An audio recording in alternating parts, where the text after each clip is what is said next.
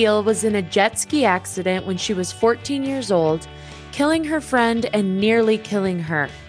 She ended up paralyzed and was told she would be nothing more than a vegetable for the rest of her life. She turned her story into one of happiness and positivity by publishing three books, one of which is being turned into a TV show. Kristen will discuss the adversity she has had to overcome at such a young age and how she has truly embraced living with a disability.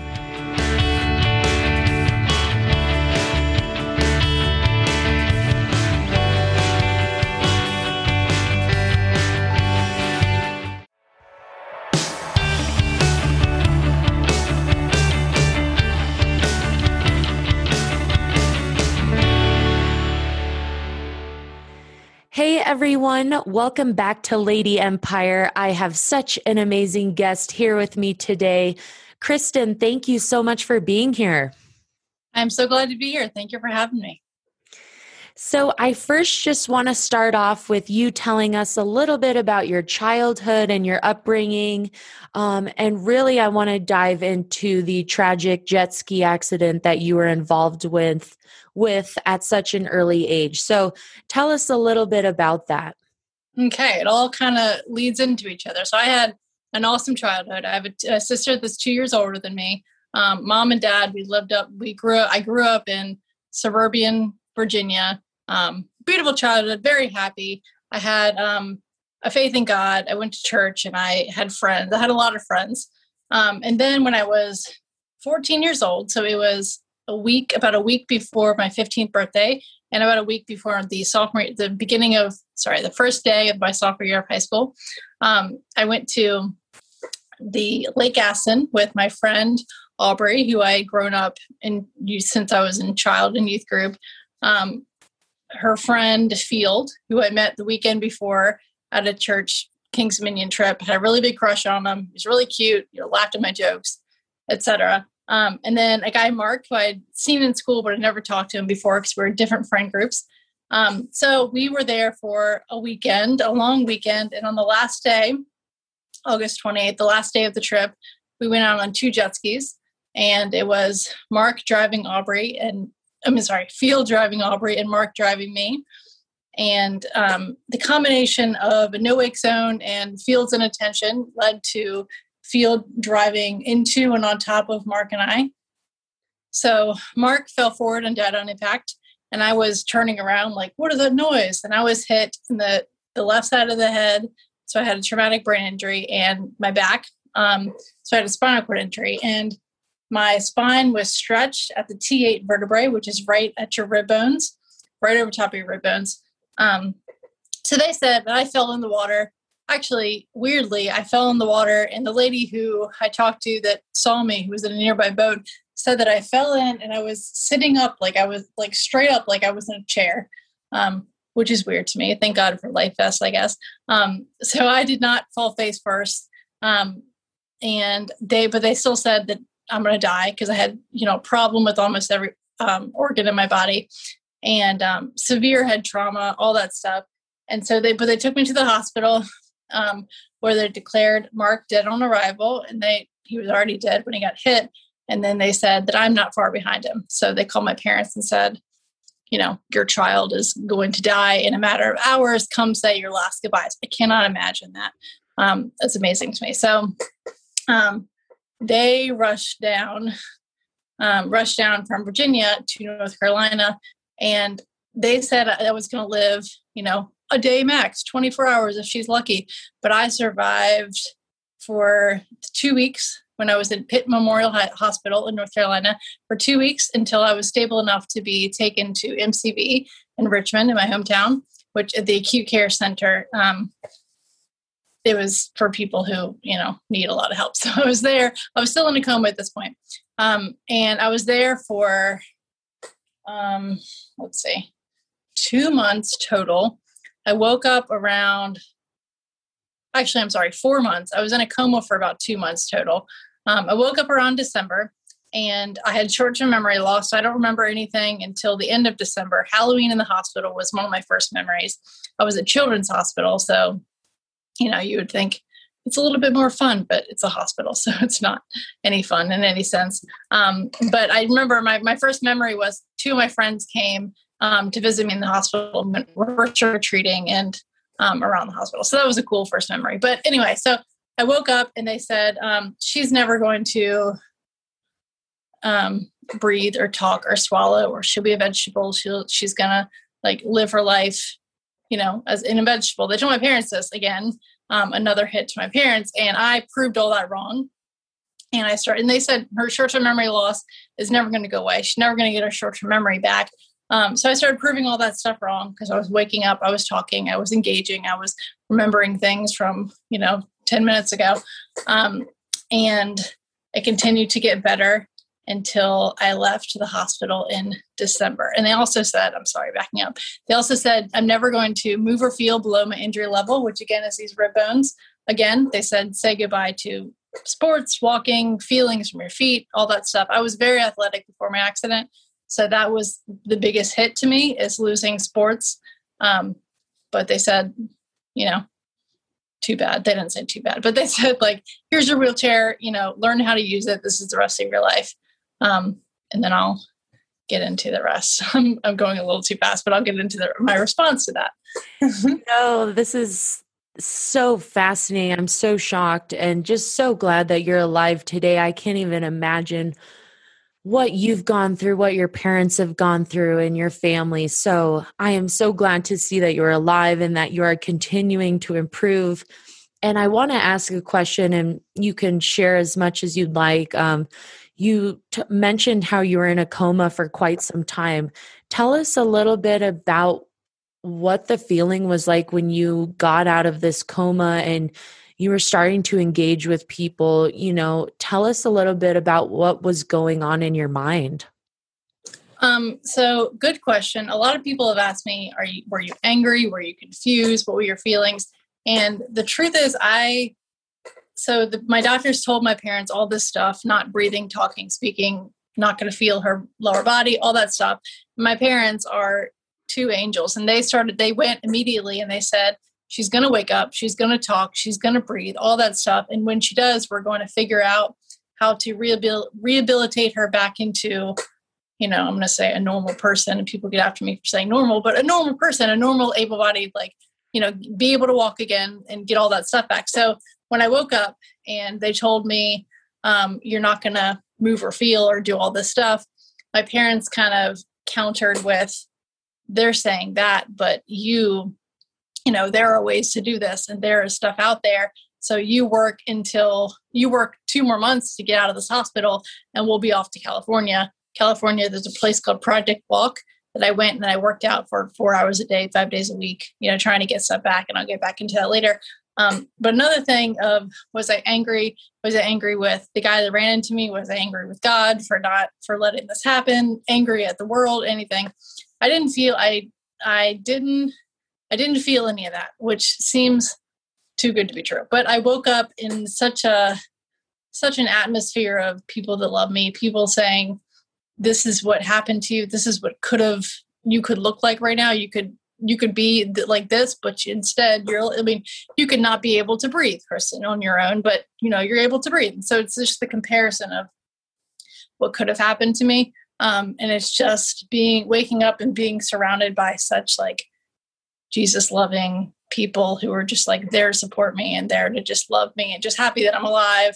Um, and so I never, I kind of skipped, I skipped the whole anger part until, um, until I didn't really feel frustration really with my, in, with my injury until college, until I went on my own and went to college and kind of, I was, I wasn't surrounded by people that knew me before my accident and after, I was surrounded by people who were meeting me for the first time as a disabled person. And that frustrated me because I don't like being seen like that. And it was just harder to fit in with the whole college scene because, you know, obvious reasons and that's just not me um, and so so i kind of i skipped that whole anger and frustration and everything because i was so motivated on i don't have time to feel all this stuff i'm gonna walk i'm gonna get this back and i'm gonna do this So let's talk a little bit about the recovery period. You mentioned going out to California to Project Walk. Tell us a little bit about that process and how difficult it was to get back into exercising and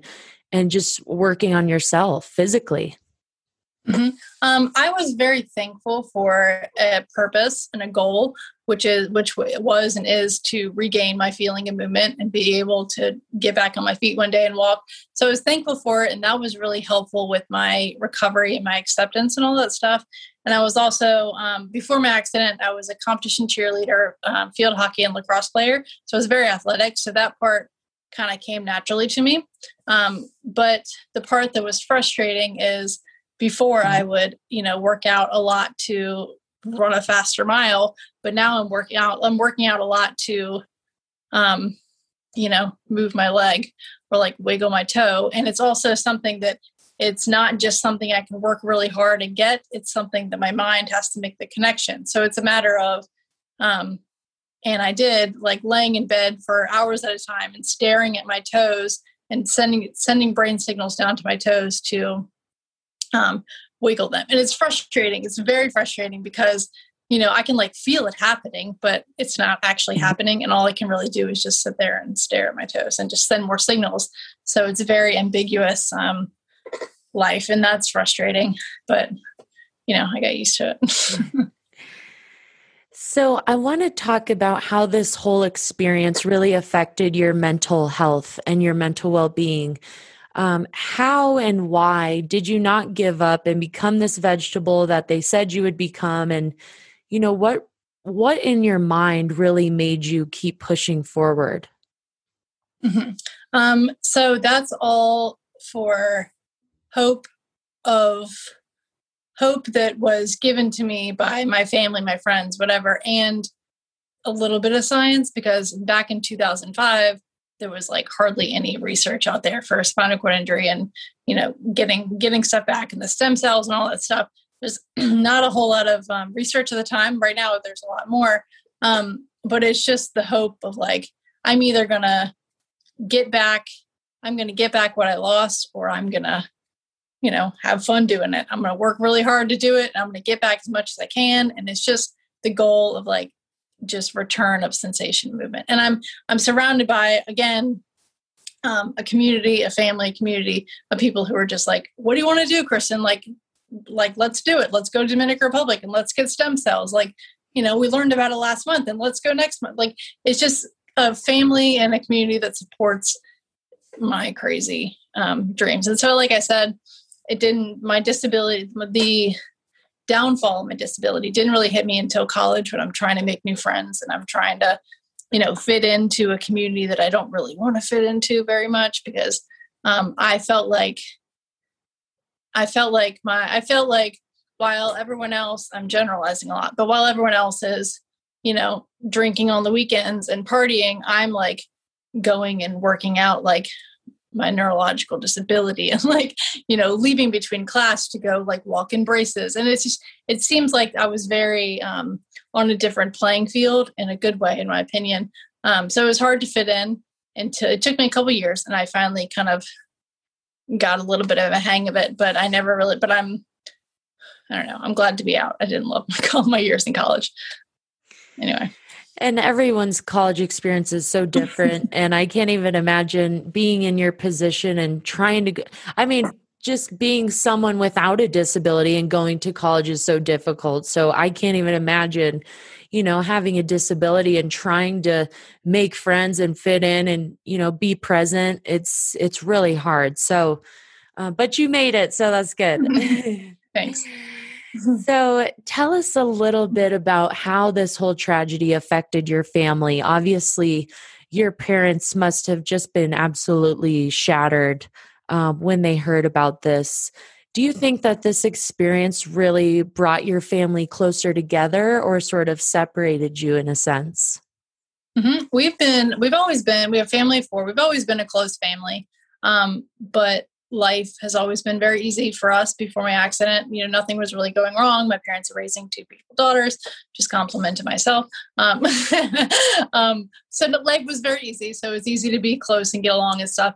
And then my accident, and it can either push people away or bring them real tight together in my family the foundation of us being always close and us having our faith in god and us having you know we have to work together because i needed them so much at that time and they just like picked me up and carried me through it and it was awesome and it's it's helped a lot um it's i guess long term helped a lot um, because you know almost 16 years later and we're still close it's like my parents are my best friends and my sister my sister are so close and it's like long lasting we're a very close family good and i'm so happy to hear that because i think when these tragedies and experiences happen a lot of people aren't so lucky to have a close knit family and a close knit community. So I'm so happy that you have that, um, and that extreme support is so important. So, I want to talk about your book now. You wrote a book about your experience called Greater Things. Everyone, go check this out and read this book if you want to really learn about Kristen's experience and what she's gone through. So, tell us a little bit about how difficult it was to share your story through this book. Was it a little bit therapeutic or was it really challenging to get this down on paper?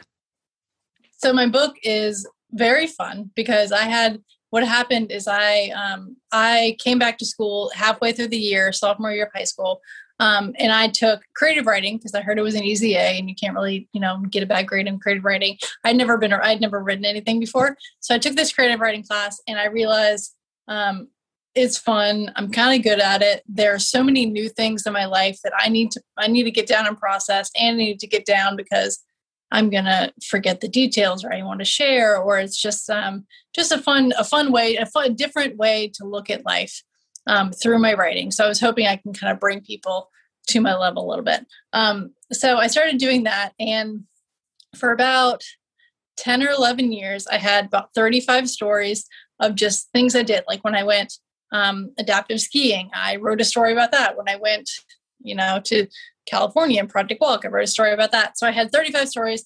Um, and then one day for for um, Christmas, I'm sorry, 35 stories of me just like writing as if no one's going to see them. Mm-hmm. So it's just me being completely open and completely, you know, holding nothing back. And so for Christmas um, in 2014, I think, I printed, um, I self published a book for my parents, my grandparents, my sister. Like, here's all these stories that you didn't even know I was writing. But you know, I I try to I try to look at it as um, with some comedy, but it's also like it's gonna it's it's entertaining, but it's also a completely different perspective and nothing you would ever th- really think of before. Um, but I'm I'm a naturally lighthearted person. I don't want to say I'm hilarious, but like I'm a naturally lighthearted person. Um, so so it's there. It's like it's like putting a fun twist on a seemingly terrible situation, but it's not terrible. Um, so anyway, I published a book for them for my family for Christmas, and then I realized how fun it was to like make a book but still actually publishing a book like who does that? No one actually publishes book. Um, but i just like followed through with it because why not? I don't have a job like i have a part-time job and i have time to just like pitch myself to hundreds. Um, i was counting it was six i stopped counting at like 600 um, um, literary agents and publishers and um, just like selling my soul to these emails anyway getting rejected getting ignored all that stuff and then I finally pitched to the right people, Morgan James Publishing, and um, Greater Things, and a tornado of events, Greater Things was born. Um, so that came out in 2017. It is, uh, and it came when it came out. I was really excited, but also kind of terrified because these this is I didn't take I didn't take stuff out saying, oh, I don't want to be that vulnerable. I just kind of like did it because I didn't think I'd ever actually publish a book and it would ever come true. But I just did it. And then when it became like a book, I'm like, these are all of my thought. I'm like, I'm completely open. These are all my thoughts. This is all of Kristen in this book that people are going to read. They're going to know everything. Um, and so that was a little bit terrifying, but I got over it because of the impact that it had because I got such a good response from that one. And I got people, you know, just having my new, just being able to know my perspective, just relate to my stories. That was really great. So um, I continued that on and I published Date Me, my second book you're going to get into this. Jumping ahead, Date Me, my second book, is about dating in a wheelchair. Um, I published Greater Things, and I said um, I either have because I quit my job a month before Greater Things came out, and so I said I either have to get another job or I have to write another book. So I said, what do I do a lot of that I know a lot about uh, a lot about that I can write a book about? It was going on very failed first dates. So I um, went on 32 dates in two and a half months, which is crazy. And I published a comic book about dating in a wheelchair. Um, so that was good. And then A Million Suns, um, my kind of follow up to Greater Things, just came out. That's such an amazing story. And we're going to talk about Date Me in a minute, but I want to just ask what do you really hope to accomplish with Greater Things? What is your overall goal, and what do you want your readers really to learn from your book? Mm-hmm. Um, I my goal is to show people that I'm not because there's such a stigma around people with disability, rightly so, because some of them are outspoken, some of them are obnoxious, a lot of us are t- too sensitive, you know. Um, I don't know, there's a lot of examples like disabled and differently abled, like who cares? Um, but just people just people just pick stuff and they just make themselves by picking stuff to focus on and push people away that they just kind of make us more of an other. So in my books, I'm my main goal is to show people like I'm just like you. I'm just sitting down and something kind of crummy happened to me, but you know, I'm just I'm just a normal person and I'm not this other that we seem, which I understand why we seem like that because some people are just obnoxious, but I am just like you. I'm just a little bit shorter. Absolutely. And um, I really want to talk about Date Me. I think it's such a you know, more of a lighter view of your story and your experience. And so you have to tell us about these 32 dates in two mm-hmm. months. What made you do this? Was it solely for a writing experience or did you actually, you know, mean to do this and want to do this? Tell us about your experience with all of these dates. Yeah, so all of my dates were all Bumble, which is kind of like Tinder, but you know, quote unquote better, which you know it's not that much better. Um, and I was already on there, but then I decided I need to write another book to stay out of a, out of the office. Um, and so I like updated my profile picture. I you know put a put like a joke in my in my whatever bio, and I went on. I was going on like four or five dates a week it was all first dates for the most part. It was I wasn't dating for the story, but I was dating. I was if I got a if I met someone and was in a relationship, that would be really great, and I would be like, all right, uh, experiment complete. But almost without fail, um, they were bad dates. They would say something rude. They make an inappropriate comment. They would ask a question that was like way too invasive, or they just you know just be horny and boys with no manners. Um, not generalizing, just the boys in my area, I guess. Um, but I went on a lot of dates, so much so that the end of two and a half months, I stopped at 32, which is not a round number, but I stopped at 32 because I was like, I think this is enough. And like, not because I found a man that was really great, but I think this is enough because I was going on so many dates per week um, for so many weeks that like, I think this is enough for my book and I don't want to do anymore. And I just, after, after that, after my date, date me, um, I guess research, I'll call it, I just like went dry for like a month because I was like, I don't want to go on any more dates. I don't want to talk to any more boys that I don't know. And like, I just, I'm just going to stop because it wears you down. Because in my situation, it's um, a lot of the dates, they would make a rude comment about my disability. Like a lot of the dates would ask really invasive questions. A lot of them just our intentions were totally off. Like I'm not there to just like hook up and you know do all that stuff because it's just not me which maybe i was just on the wrong platform but it was just it was just exhausting. Um, but I, mean, I got a good book out of it. I changed all their names all but one by accident. I forgot to change his name and he called me. Um, but um, it was fun. It was good. Do it once and don't ever do it again. I wouldn't i wouldn't recommend it to anyone that's hilarious. So, if anyone wants to read more about these dates and what actually went on, check out Kristen's book, Date Me.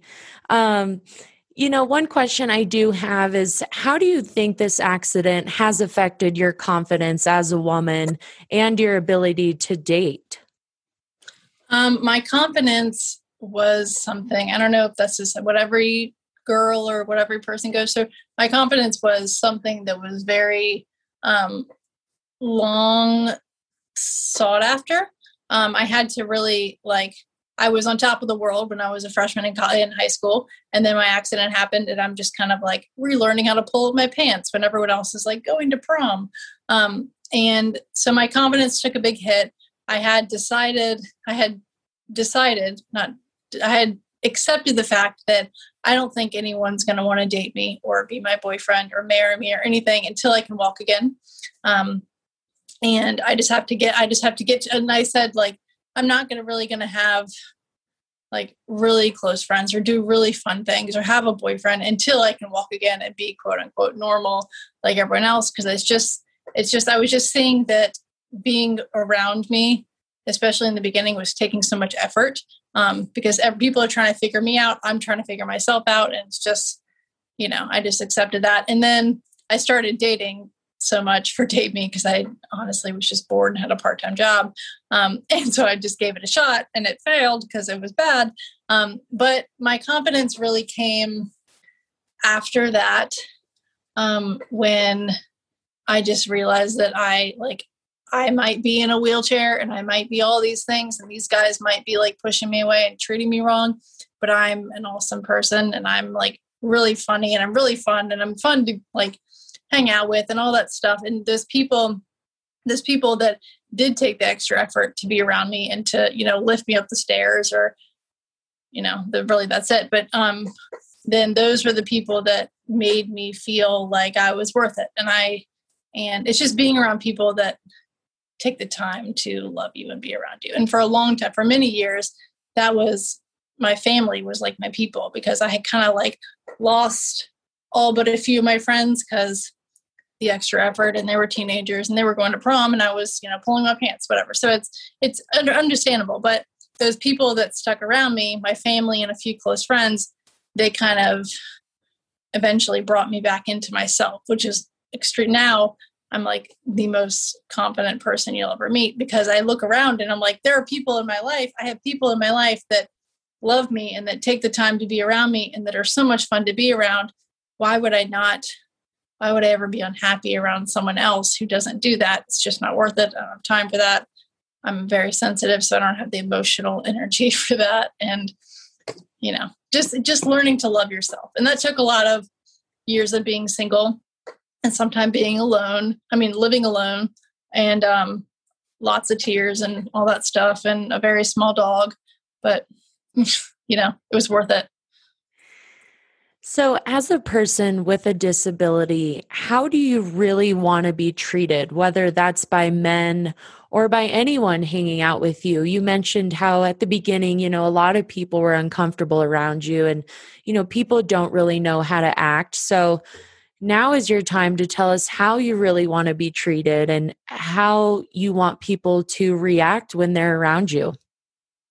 Um, general umbrella statement with respect um, we are we meaning people with disability and wheelchairs um, have feelings. Are are the same people as you except we just had an unfortunate situation or we were born with something kind of more challenging. But um, with the respect enough to not tiptoe around us and not be scared to talk to us or ask us things or you know say anything that'll upset us. And if you're if you're ever wondering you know what to do or what to say or how to help then just ask. Don't ever just assume. Um, don't ever just come up behind me and start pushing my wheelchair up a hill because people do it all the time. Um, complete complete strangers come up behind me and just start pushing me. I'm like hi thanks no thanks. Um, anyway um, just ask and just treat us with respect and we're just people too and you know don't stress about it. We're we're usually pretty friendly so, you were given a second chance at life. How do you plan to spend the rest of your life? What are your goals? What do you hope to really accomplish throughout your second chance at life? Hmm. Um, I am working on. I have so I have three books out. working on some more books, working on my next book. I'm not saying more books um, eventually, but I need to take one book at a time. Working on some more books, um, working on this TV show, which, by the way, if you search Date Me on YouTube, you can watch episode one. Um, and I just want to put myself out there and um, offer a different perspective, a different person, a different face behind disability that is more approachable and more friendly and one that people want to engage with. Um, on a personal level, I just got married last month, so very exciting. Congratulations! Thank you, thank you. Thank you. So um, we are building a house, gonna have not not gonna have babies, but we're ready to start a family, and um and you know I'm just raising a beautiful dog and a husband now. So it's weird to say I'm a wife, but I am a wife. that is amazing. Congratulations. I am so happy for you. And yeah. Um oh, that's awesome. I love that. it brings tears to my eyes. I'm so happy. So, I just want to close out with a fun fact about you that I do with all of my guests. Um, and I want to ask you what has been your biggest joy in your life after your accident? Um, my biggest joy, I forgot to think about this beforehand, but one of the things one of my most proud and exciting things about myself is I am a nine time marathon finisher and a nationally competing wheelchair fencer. Um, so, some of the most joyful moments um, in my adult life are crossing the finish line or sitting up on the medal stand and getting a medal for the fencing competitions and just being able to achieve something that people can look at and not say, oh, poor girl like not focus on the things that i don't have or the things that are different about me but instead look at me and say wow look at her. She's you know in a hand bike or she's a fencer a wheelchair fencer. That's really cool um, instead of looking at me and saying poor girl she can't walk. Um, so that's that's been really fun to kind of switch it up and um, and do something that people can't do. People can be impressed with instead of looking at me the other way Awesome. Well, where can we find you on social media? Where can we follow what you're doing and what you're working on? Yeah, so my website is Kristin Beale, Kristin with an I, Beale with an E dot com. Um, I can be found on, actually, this is a little complicated. If you on Instagram, you can find me as Kristin Gupta, my new last name, G U P T A, Kristin.gupta. Um, and then I am on yeah, sorry about this. I'm on Facebook as Kristin Gupta too. Um, so it's a little confusing, but if you go to my website, that'll be great, kristinbeale.com. And if you go to YouTube, you can search Date Me um, and watch. It's the first episode that comes up and watch the first episode. And we are funding for the second episode and the rest of season one. Um, so if you just read the comments, I think it's in there how you can how you can help out with that. But um, join the party. It's it's a lot of fun. Oh, and one more thing. And we have I actually have um I have a weekly comic that I put out every Tuesday on Instagram at Greater Things Comics. That's really fun. That's like my continued way to um to have a platform and have an excuse to draw a bunch of silly pictures every week. So it comes out on Tuesdays on Instagram. Greater Things Comics. Amazing. Well, Kristin, thank you so much for sharing your experience with us, opening up your life, and really just being vulnerable. I mean, it has been truly amazing to be able to speak with you today. You have accomplished so much. You should be so proud of what you have done and where you are today. So, thank you, thank you, thank you for being here and for sharing with us. Thank you so much.